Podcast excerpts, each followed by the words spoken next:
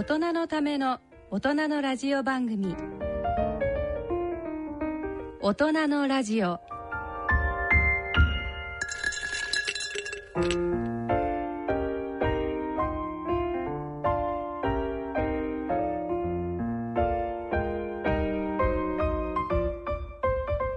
ご機嫌いかがですか？坪田和夫です。こんにちは西澤邦弘です。こんにちは久保田恵里です。この時間はご機嫌をテーマにお送りしています。はい、えっ、ともう10月に入りました。ね本当気持ちいい日が続いてます。気持ちいい感じ。ちょっとねた最近でかい台風が来るのがちょっとあれですけどね。そうですね、まあそうを除け7ば月は暑かったけどその後台風いっぱい来ましたね。うん本当に。まああの気象もちょっと荒れておりますが、はい。心は明るくはい。健やかに、えー空高く行きたいなという感じでございそうますですね。まあ先生あのご機嫌がテーマなんでね、はい。あのなんといってもあの大阪選手がすごいよね。すごいですよね、う日本人初。ね。でまたその日本人なんだなんだとかいろんなことも含めてね話題がもう異常に豊富じゃないですか、うん。うんしかもやはりねあのコーチがそう。ポジティブポジティブ完璧ポジティブ派、うん。そう君ならできる、うん。できる無敵なそうそうあとセリーナがあのほら審判に食ってったじゃないですか、ええ。それで周りがすごいになってんのにうん。彼女平然としてたよね。すごいですよね。だからあの時の集中力とか。そう。あれそれでなんか後でインタビューしてると気づきませんでしたとか言って。素晴らしいなと思って、うんまあ。やっぱりどんな不愉快なことが周りに起きてても気づかなきゃさうん勝ちだよね。ね。でもそれってだからあれですよね。コーチが変わってそのポジティブを含めた、おそらく指導の中でそういうそうですね。やっぱポジティブサイコロジーの一つのね。シンボル。ええ。でまたねあの後のインタビューでまた普通の女の子になるとかすごいってそうですね。可愛いですね。いやいやいい話題でしたが、あとあの、お今年の慶応医学賞そが。う慶応医学賞がついに決まりまして、はい、えっ、と今年は2人ね選ばれまして日本の方が柳沢先生、えっ、と睡眠筑波の,、はい。あの睡眠の睡眠のタイそう柳沢先生睡眠制御機構の解明と創薬への応用ってことで、睡眠ってねよく分かってないんですよ、うん。で去年ノーベル賞あのサーカディアニズムだったじゃないですか、であれはやっとサーカディアニズムっていうのがこうななんでこういう体内時計になってるかっていうモレキュラーメカニズム分子メカニズムまで分かったけど今睡眠分かってなくて、うんどうして例えば寝ないとダメなのかとか、うん。それから3日間ぐらい寝寝ないと本当に眠たくなるでしょ。うん。でもその後10時間とか12時間寝ればなんか解消するじゃないですかはい。そのメカニズムが絶対必要だということ多分柳沢先生これ解明してノーベル賞取るんじゃないかと。うん。そうすると、僕らの睡眠ライフはどう変わりますかね？いやだから睡眠を自由にコントロールデザインできる時代が来たら、うん。今日はもうちょっと寝ようとか、うん。まあ、不眠不眠症今数千万人いるって言われてるけど、うん。それはだいぶいいんじゃないですか、うん。うん。あと短い時間でもなんかギュッとね。寝られるとかっていうことになるのか、うん。やっぱり時間のファクターは絶対的に必要なのか、うかんないこれがそううんうん。うん。でもそのあたりあれじゃないですか。坪田先生もこう、うん。研究対象として非常にご関心をお持ちの分野で。そうそうそうそう。あの光っていうね、うん。その光から、えー睡眠の質を良くすると、うんこれはねぜひいい研究したいと思っておりますねあと慶応医学賞はもう一人必そう。ずこれはあのこれはすごいディスカッションなんですけどフェン・ジャン先生で、あのご存知ですよね？クリスパー・キャスって言っていわいわゆる遺伝子改変する、うんうん。あ遺伝子を操作する。まあ、かなり簡単にできるように。そうそうそうそう。それを哺乳類でやったと。うんこれもともと加藤生物ではされてたんだけど、ええ。彼がそれを哺乳類で初めてやって、えー、といわゆる創薬への可能性を開いたということで、若いんですよねこの人。確か40歳ぐらいじゃないうん。ね今ここにお写真拝見してるんですけどね。ねえまだ大学院生ぐらいのお顔にしか見えないという。そうそうそう、う。ん。彼女は MIT ですね。うんうん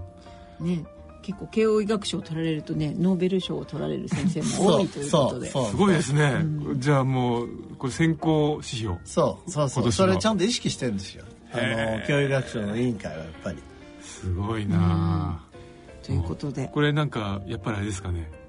慶應医学賞を取ってノーベル賞になる確率が5割を超えてくると、がぜん注目そうですね。5割までいってないけどね。今何割ぐらいなんですないや数人でしょやっぱりまだ取ったのね、でもだんだんこういう確率上げていくとメディアが最初にここを取材するかもしれない。そうですね。ねそうかもしれない。これ先生方は授賞式にはお二人とも。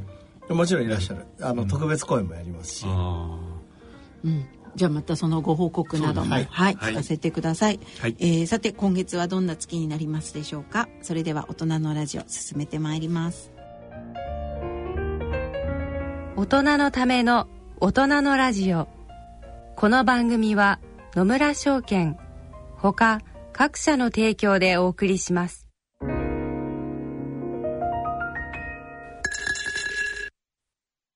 野村第二の人生に必要なのはお金だけじゃないから。ゆったりとした旅を楽しみたい。健康はもちろん若々しさもまだまだ保ちたい。住まいをもっと快適にしたり相続のこととかもしもの時のことも考えておきたい。セカンドライフのために知りたいことってたくさんありますよね。あなたのハッピーなセカンドライフのために。野村証券の本支店ではさまざまなスペシャリストを講師にお招きして野村のハッピーライフセミナーを開催しています。詳細はウェブで「野村のハッピーライフ」と検索してください。なお当セミナーではセミナーでご紹介する商品などの勧誘を行う場合があります。それの村に来てみよう。大人のための大人のラジオ。はい、えー健康医学のコーナーです。このコーナーではユニークな医学論文や医学界での話題などをご紹介してまいります。はい。あの先月その敬老の日でねね。なんか敬老の日って毎年100歳以上の人数っていうのを発表になります発よね。表してるんですけど、ええ今年はなんと6万9785人ほとんど7万7人だ万人。すごいですね。なんかちょっと前に5万人を超えて僕興奮してたの覚えてるけどついに7万人ですすか20年前の6.9倍。10年前の1.9倍。2倍。すごいです。ねえ。あのー坪田先生は、あのー日本高科理学会の雑誌でうん。100歳をもそうずっとインタビューして、あのその頃だから十数年前は、まあ珍しちゃいけないけど、うん。大変だったんですけどお探しする。すよね。7万人いたらね大変なもんですよね。うん。当時は多分2000先生が始められたのが多分2008年ぐらいだったと思う、うん。3万人うんぐらいだったような記憶なんですよね、うん。うん。そう。で人類はこれこういう100歳超えがこんないっぱい出てくるでしょ、うんえ。そうすると質問はですねじゃあ本当の寿命その人類の寿命は伸びるのかっていうのがやっぱりみんな興味あるわけですよ、はい。今だって122歳のカルマンさんを超えた人はまだいないえそうからですね。でいつもネイチャーとかサイエンスに、はい。い、やもう人類は、えー、と週末まで来たとか、いやまだこれからだって。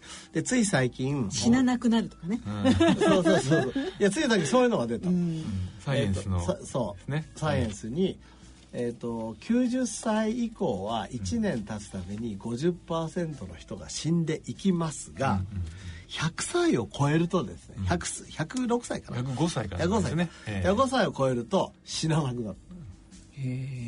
でだから50%ずつ死ななくなるので、うんうん。これ理論的に考えると106歳まで生きる人がある程度のボリュームになった途端にほ最大寿命が突然長くなるっていう理論。うん。なるほどなるほど、だからすごいことですよ。すごいですね。なんかで一昨年にはでも人類はプラトン逆に寿命がプラトンに達達したっていうのが出ましたし、さっき西田さんが読んできたそうですね。あの新しいまたサイエンスにそれに対するあのその論文に対するあのコメントがついてやはり122は超えないんじゃないのっていうような話もあると、うん。はいどうなんでしょうか、いや僕はねあのやっぱり寿命というものは遺伝子と環境の、うんうん。まあ、病気と一緒で、ええ。っとインタアクションで起きてるから、えうん。だから遺伝子がどうであれ環境を変えることによってやっぱあやっぱある程度までいけると思うんですよ。うんうんそれが122で止まってるっていう理由はないと思思うんですね。それから逆にじゃあ遺伝子を今クリスパーキャスでさっき慶応医学賞取りましたけど、はいクリスパーキャスでちょっとでも変えられるようになったら、うん。また話全然変わるから、うんいややっぱり人類の寿命は伸びるんじゃないでしょうかね。うん。私ねあの、まあ、寿命はあれなんですけどちょっと気になるのが、うん。今、えーっとこの100歳超えてる日本人の中で88%ですか？女性ですよね。でね女性っておそらく今この長寿な女性たちはうん。かなりこう多産なうんあの人生で。ですね。でつまりそのおエストロゲンがある程度こうお出ない時期があったりとか、うん。であとこう結構こう母乳で育てるだけでもこう寿命が伸びるみたいなデータも出てきてますけれどもそういう意味でこれまでその女性の長寿を支えてきた要因が結構こうなくなってきているというか、うん。そのあたりが将来ですね。その、まあ、あのあまりお子さん産まないとかあのそういったこうあの、まあ、時代の中で女性の寿命ってどうなっていくのかなっていうのはちょっと気になるんですけれど。うんいや男性としては女性よりは男性の方が気になる いや男もっと頑張れだってどんどん話されてんだよ。何？あのか勝ってる人気にしてどうするの？あそうかそうか。そういうことですね。勝ち負けではありませんいやいやいやダメ。男なんだが僕はそんな先見えなかったからもうそもそも自分のことなんか忘れていましたみたいな。男と女のこの寿命格差どんどん冷えていっちゃってうん。今もう7歳ですよ。あそうそれを女性のことももちろん心配してもいいけどまず男性えー男性ね。そう。確かにねどうするんだよってこれ。そうですね。ダイバーシティあの確かに女女性活性も重要だけど今の男性のちょっとね健康度合いの低い状態っていうのは結構そうだから特にそのねさっきイントロのとこで大坂なおみのご機嫌なね話出ましたけど、えーはい。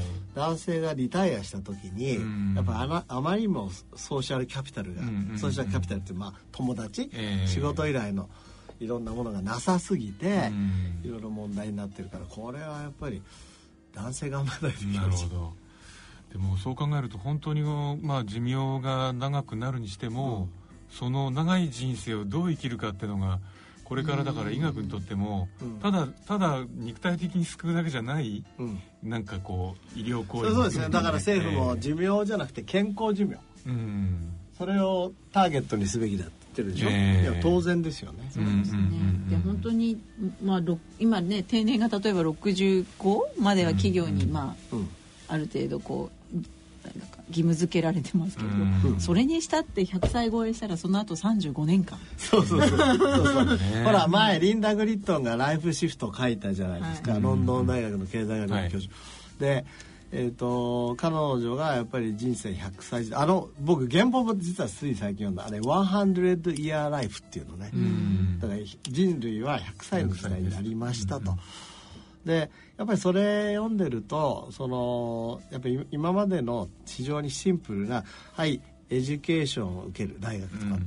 仕事します、うんうんうんリタイアしてちょっとだったら死にますってもうそういうストーリーが終わりましたと、うんもう本当に人人生は multi-stage 化してるから、うん石田さんの言うようにさどうやって過ごすかっていうのをそれぞれの人がうん。プランニングしないといけないんだよ、うん。ただほっといちゃいけないんだよ。ですよね。ってことはだからそのそういう教育を受ける機会ってあんまりないまま、うん。こうねあの、ね。大学2年ぐらいになったらもう就職のこと考え出して で気が付いたら今度は引退みたいな話がね今までは結構多かったんじゃないかと思うんですけど。でもこれからはだから違ってて、うん。例えば僕たちもこういうふうに3人でね、うん。それ話してるけどやっぱりいろんなマルチステージ化した人生を話さなきゃ、だからねあのお二人なんかはもうあの坪田先生はこう有名な医学部の教授でありながらまた一から、えーマネジメントの勉強するとか。今苦労してるとこですよ、ねビジネススクールでも、うん。まあ、そういうのもあのすすそういうふうにこういろんなこう伏線をちゃんと自分でねこう弾ける人はいいけど結構弾けない人多いですよね。そうですね、うん。まあでも今年来年からか、うんうん。結局あの就職協定みたいなのも撤廃することになったんですよね、うんだからやっぱりあの辺の入り口から全部変わっていくと、ううん。ねどんどんあと外国からどんどん労働者の方きっともっと入ってくるでしょうし、ううんん。変わらざるを得なくなってきて、だからやっぱでも教育が変わんないとって感じもありますけどねそれから日本やっぱり新しいことを思ってやることをうん。良しとする文化がもっと出てこないと、えーダメですよね。そうですよね。まあこれはもう議論の尽きない ちょっと話題に、はい。なんかちょっと入り始めてそう一般論になっちゃったからちょっとええごめんなさい。次行きましょう。ね。はい。いやこれで健康医学のコーナーです。光。光。光。光。ですね光はあの、僕の領域ですから、はい。そう光の論文なんかが出まして最近。例えば、Life, Light affects mood and learning through distinct retina brain pathway. これセルのえーっと何月？ September ですね、はい。9月号。はい。それからその前6月にもねあのモデレート UV エクスポージャー、はい。あの ultraviolet light が、えー、と enhanced learning learning だからこれ両方ともね、うん。日や光外で。先生、ええ。タイトルぐらいあ日本語。あ日本語。はいごめんごめん。じゃあじゃあはい。じゃあ日本語にして、はい、あのまず9月号の Cell に出たもので、はい。えー、とその光が、えー、とその気分とか学習っていうものに影響を与えてでそれはあの目の網膜と、あの脳をつなぐパスウェイを介して影響を与えているっていう論文がまず一つ。でもそれ面白いなと思ったあれですよね。その、えー気分の方と、あとその学習。の方とちょっと違う経路が違う。同じ網膜を通ったっても違うって話なわけですよね、そうそうそう、はい。でえっ、と光の受容体の方は実は OPN4 って言って、うん。うん。これあの新しく見つかった受容体で、いわゆるブルーライトに反応する。うん。だから空が青いってブルーライトでしょ、はい。でブルーライトがこれを、えーまあ、刺激して我々のサーカディアンリズム、んうん身体リズムを決めてる。これはよく分かってたんですね、うんうんうん。でそれのpathway が SCN って suprachiasmatic nucleus っていうその脳の中にある一つのセンターなんですが、うん。それが learning を決めてますよと。まさに主導権のとこですそう。よねでももう一つ pathway が実はあたこれが新しく見つかったんですが、ええ。PHB って言って、うんうんこれがそのムードを決めてる。うんうん。だから太陽に当たるとなんかいや僕なんか特にそうなんだけど海岸行ったりとか、うん。あのすごい気分良くなって、うんうんで本当に気分良くなりますよっつってだから。気分が良くなるのは晴れてるからだなってなんか思ってるけど、それはあのこう光体のおかげだった。もうモレキュールレベルで気分が良いでもこれやばいじゃないですか。光当たんなかったら気分も良くならなければ頭も良くならないってそうだからだからさあのほらシーズナル、うん、うつ病ってあるじゃないですか,、はいはいはい。うつ病って。実際それある。冬になるとねだからうつうつしてる時はもしかしたら他の脳機能も止まってる可能性があるからちゃんとしなきゃいけないってことですよね。でそれもあるかもしれないでそれがだから光によってコントロールされてるっていうのはすごい面白いじゃないですか、うんだからこれはブルーライトなの。これはブルーライト,、ブルーライトですね。光は見るためだけじゃなくて、はい。我々のこれノンビジュアルあの、うんファンクションっていうんですが、うんえー、と我々のさまざまな身体活動と関係してる。うん。うん。そうですね。でもう一つが、うん。はい。あの6月に、えー、と出た。同じセルという雑誌ですね。でこれは、えっと、光の中でも紫外線ちょっとあのモデレ、えっとまあ、適切な、うん。まあ、よあのちょうどいい感じの紫外線っていうのが、えー学習能力と記憶っていうものを、うん。そうですうんね、補強するっていう。だからそれはあれですよね。よくあのやはりこうシミの大敵として、えーまあ、カットされちゃう UVB はいですよね、うん。でこれはあのウロカニン酸っていうあれですよね。あのグルタミンの全駆体が増えて、うんうんそれによってその、おまあ、いわゆる信号が増えていく、えーそれで、えー脳の機能が上がってきますっていう話ですね、そうだからこれも、あのまあ、今まで、えー、と UV の方はですねほとんどビタミン D ストーリーだったのね,、うんね、え UV も大事だと。うん。えー、とだから日焼けばをあの防いじゃあんまりいけないって言われてそれはビタミン D が減っちゃう、うん。それだけじゃないっていうのがまた出てきて、これ日焼け派としてはこんな嬉しい。そうですね。私も。なんかねここにいる3人は、なんか。あのみんな黒いですよ。黒いです。黒いです。そう。私もあの皮膚科の先生に怒られながら、うん。シミを作りながらも日焼けをする、でもしシミを作りながらも作った方が例えばなんか日焼けするとがんになるっていうけどがん皮膚がんにはなるけど他のがんにはならないんだから。逆にね。あーその他の本当のがんそうそうそうそう。かがんですそれで日本人なんか特に皮膚がん少ないわけだから僕はやっぱり日焼けのはすごいいいと思ってる。うん。まあねあのーシワシワシワとか 気にはななりますけれども、そういうあの女性も多いでしょうけどやっぱり少なくとも適度にはちゃんと浴びていただきたいです。そのビタミン D をちゃんと健康なレベル作るレベルとか、うんうん。そう、うんそうそうそう。そうですね。であとさもう一つさ、えっ、と台湾からお外で遊んでると禁止にならないってやつ僕それ先生おそらくですね。うん。場所が何も太陽の真下にそうそうそうあれ見たうんうんはいはいはいでも、ま、もうおそらくお忘れの皆さんもいらっしゃると思うんでそあの内容もちょっと先生せっかく光の話そうあれも光でだからそ外の光を浴びてないとみんな人類は禁止になってしまいますよと言われてたけど、うん。それの介入研究ってなかなかなかったんだけど、え実際に外に行かしてやってみたら、うん。本当に禁止がありましたっていう台湾のうんうん行かせてから行かせてあのえうん。じゃあ疫学じゃなくてそう。ちゃんとやらせて介入した。ただね。場所的にはあのお庭の真ん中にいなくても、軒下のあたりのこう日が当たってる明るいそうどどこでもいいですよって話ですよね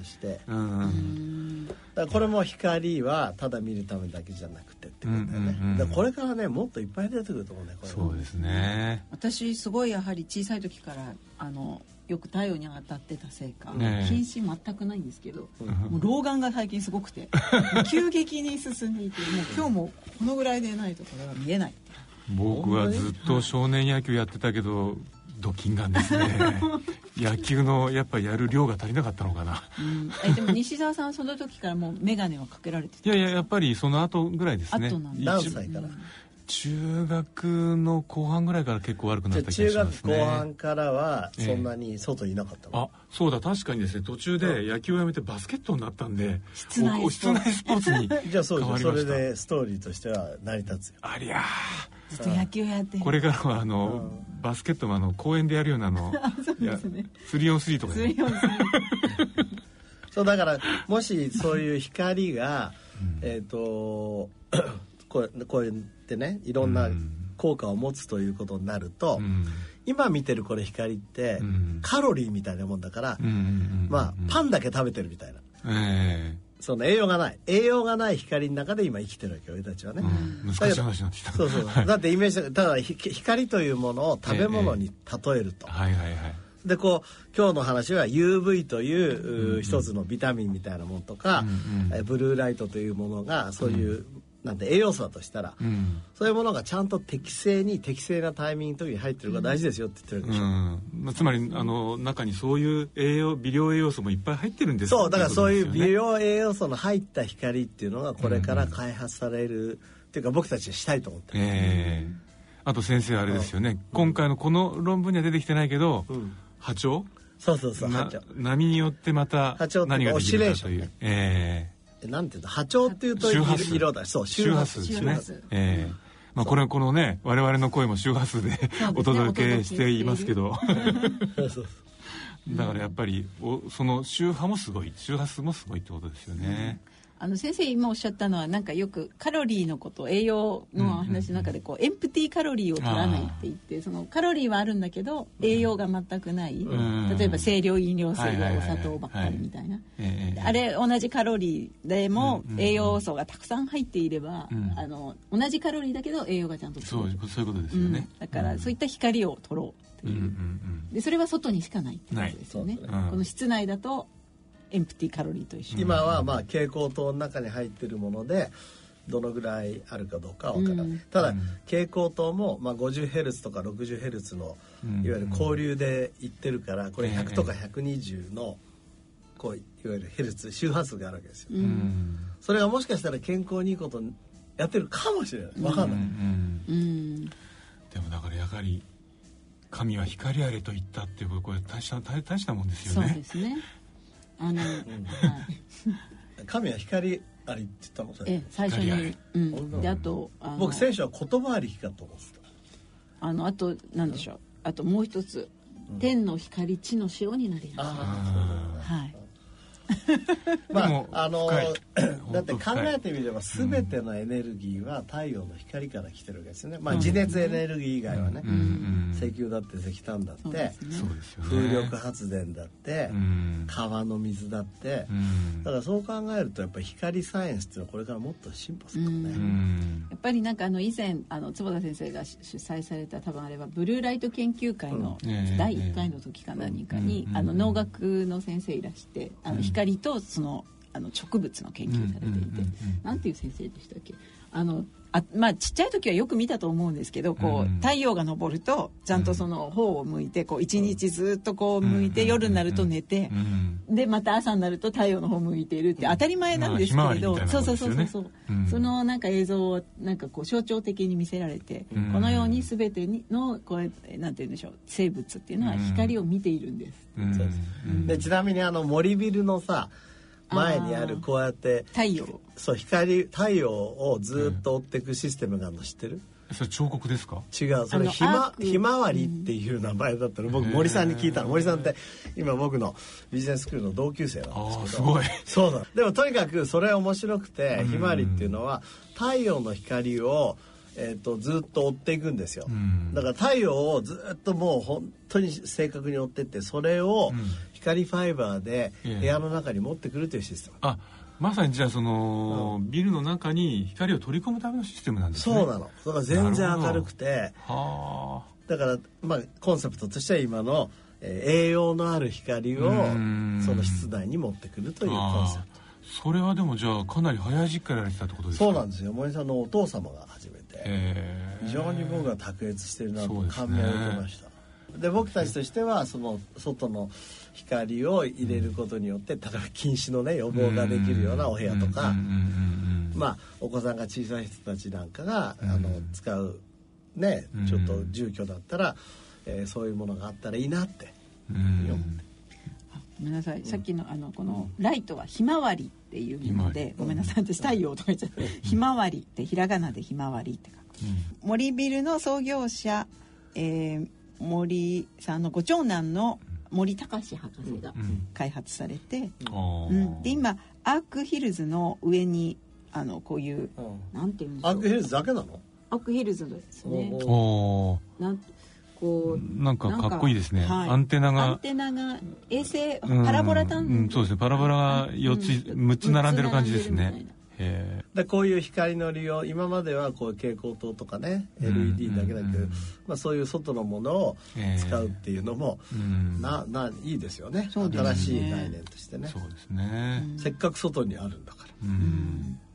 これね値段が書いてありますけれど、うん。そんなに35万円から68万円。この3個のものは35万円、あ6個のもあそのシステムが変えるんですか、の、うん、僕この間聞いた時でも大体1セット100万円ぐらいで導入できるって言ってました。ああじゃあその光ファイバーとか全部聞いたらそうなるわけじゃあ自宅にもそう作れる自宅に使ってる人結構いっぱいいるらしいですよ。へへえー。それはでもあのそうそう。で僕自分で新しい家を作るんだったら絶対入れようとあ思う。あうん。やっぱり太陽ね。そうだってすごい綺麗なんだもんやっぱり色が。うん。そりゃそうだよね。うん。そうですね面白いですね、面白い。うん。そうですよね。確かにいろいろなもののこう我々が視覚で認識して綺麗だなと思う色も、みんな基本的にはお日様の光の中でそう。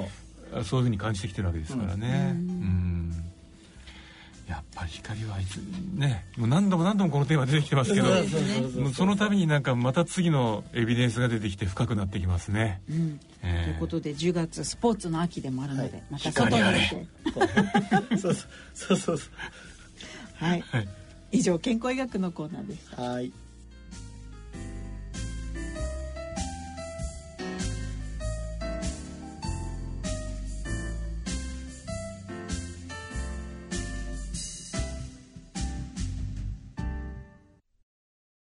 野村。ちょっと気になるお金の話。今回は低金利です。0.0、えー、0.00。お母さんどうしたんだい？いえね、預金金利が何パーセントかを見ていたんですよ。今は低金利時代だからね。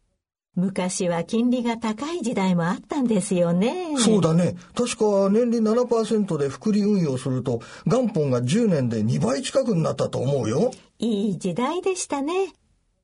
じゃあ、年利0.025%で元本が倍になるには何年かかると思います？100年ぐらいかな。いいえ、2773年かかるらしいですよ。2773年。お金の誕生はいつだったかな？お金に関するご相談は、お近くの野村証券へどうぞ。それの村に来て大人のための大人のラジオ。は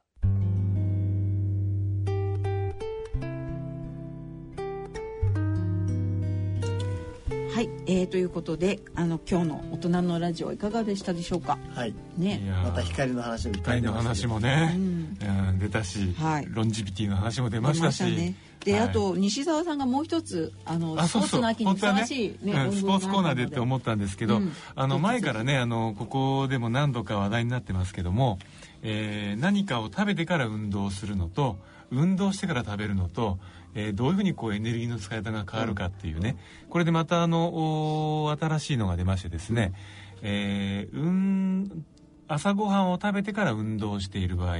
でえー前の夜から、えーファスティング、まあ、あのお腹が減った状態で運動している場合、で、えー普通に起きて朝ごはん食べてまたあのバタッと倒れてる場合。で比較してるんですけどもちろん食べてバタッと倒れてる人は血糖値なんかもギュッて上がっちゃうんですけども、あのまあ、お腹すかしたまま運動してる人と、で、えー朝ごはん食べたか食べてから運動してる人と、でその後でですね、えーこれあのおなんかあの糖の負荷試験もやってるんですよ、だけどもその朝ごはんを食べてて運動してる人ではですね、えーそのおもちろん朝ごはんの、えー利用率も高いんですけれどもその後で入ってきた食事の、えークリアランスつまり利用率も高いと、えーいうことで、えーやはりご飯を食べて運動するのがいいんじゃないっていうような、まあ、これは研究なんですが、まあ、それディスこれはカッションありますよね。そうですよね。うん。まあそれ先生はね以前あの食べない方がいいっていうのそれありますよね。のミトコンドリアの機能を活性化するにはうん。食べない時の方がいいんですよ。うん。それはもう間違いないよね。うん。うんだけど今西澤さんの言ってるのすごく面白くて1回食べるだけだっ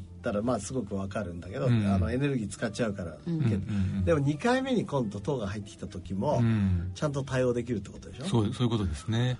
でそこをどうやって考えるかね、うん。だからそれあとそれって時間も関係あるんですか？おそらくねだからあの朝やってるっていうのが、うん。朝が一番そのサーカディアリズムからいくと、インスリンが効くあの効きがいい時間ですよね、うんうん。その時間でやってるんだと思うんですけども、うん僕も朝運動する時ねご飯食べる前にするか後にするか毎回迷ってどうですか？ややってみたこう感毎じはどうですか回迷ってる。本当にね、ん。おバカじゃないかと思うぐらい迷ってんだけど、さすが先生。でもそれを何度も繰り返してトライされることがすごいですよね。そうそう。じゃあ ちょっと真剣に考えてみようってメディテーションしてる で今日今日は今日はこっちに行ってみよう今日はこの仮説でじよゃあそのうん運動する朝ごはん食べる前にまず朝のメディテーションがあるわけですうメデね。ィテーション寝ちゃったりして。で でもやっぱりお腹朝起きた時ね僕やっぱり健康なんでしょうけど、お腹空いてんですよ。うんうんうん。だからやっぱりどうしても食べる方が多いね。あで食べてちょっと経ってから、ええあえ。えの運動することが多いんですがあでもたまになんかエネルギッシュの時よし運動してから食べよ。うっていうこともあるだからなんかねあの私もこの論文でちょっと思い出したのが私あの長野の田舎ななのであのお百姓さんみんな朝暗いうちに起きて、まだ何も食べないでまず畑に仕事行ってですね、一仕事して帰ってきて朝ごはん食べてたんですよ、でまた行くそうまたそれで仕事するでしょ、うん。ああの方々は朝起きてお腹が空いたまままず運動していたなと、なるほお百姓さんはそうだった。ど、うん、でもそれまだ暗いから。暗いからね、うん。あ夜か。そう。夜のうちに夜。運動していて朝を迎えていたそ難しいな。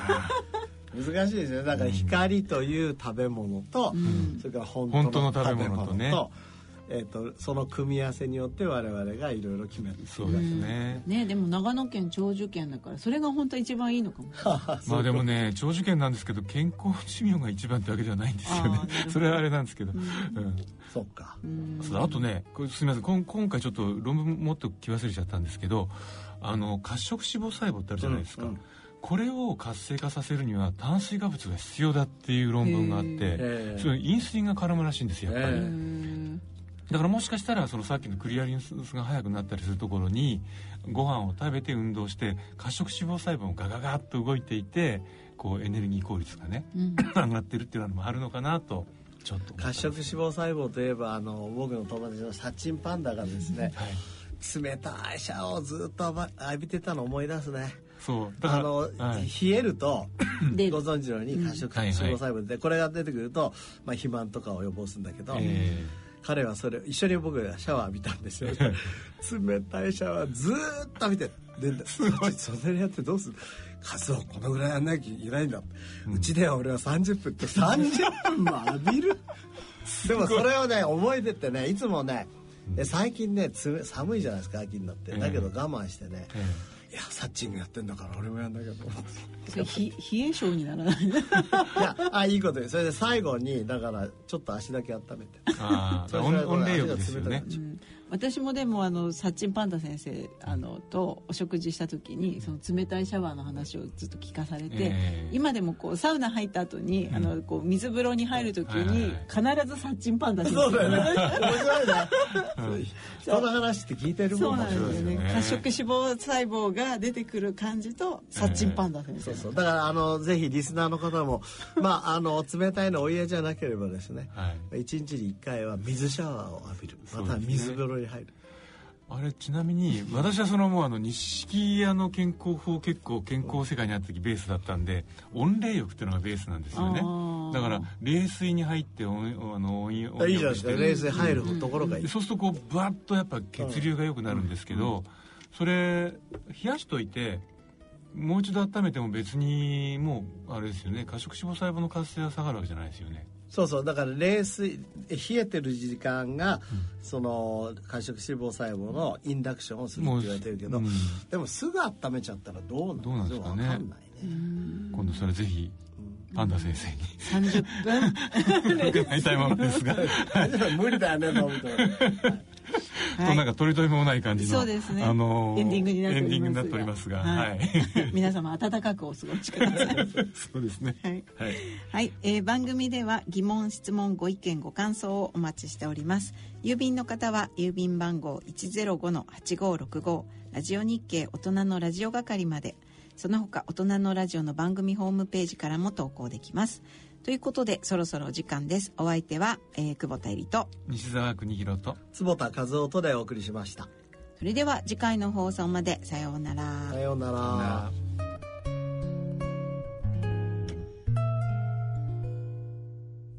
大人のための大人のラジオ。